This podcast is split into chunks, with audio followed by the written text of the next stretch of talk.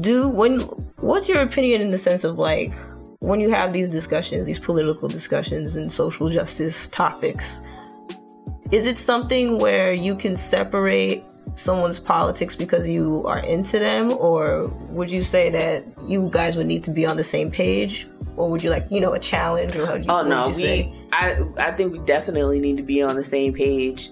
And when it comes to that it's not a matter of like you know um, we're getting to know each other and you, you're entitled to your opinion. No Right. i'm right. Yeah. i know i'm right. Yeah. Because my thing when it comes to human rights is to leave people alone, be a good person, and don't fuck with nobody. Basically. In all senses of the word. So if your politics don't align with that, right. if your politics feel like, well, um, I can fuck with somebody because they're Jewish. I can fuck with somebody because they're transgender. I can fuck with somebody because they're black. I can fuck with somebody because they're Latino and causing problems.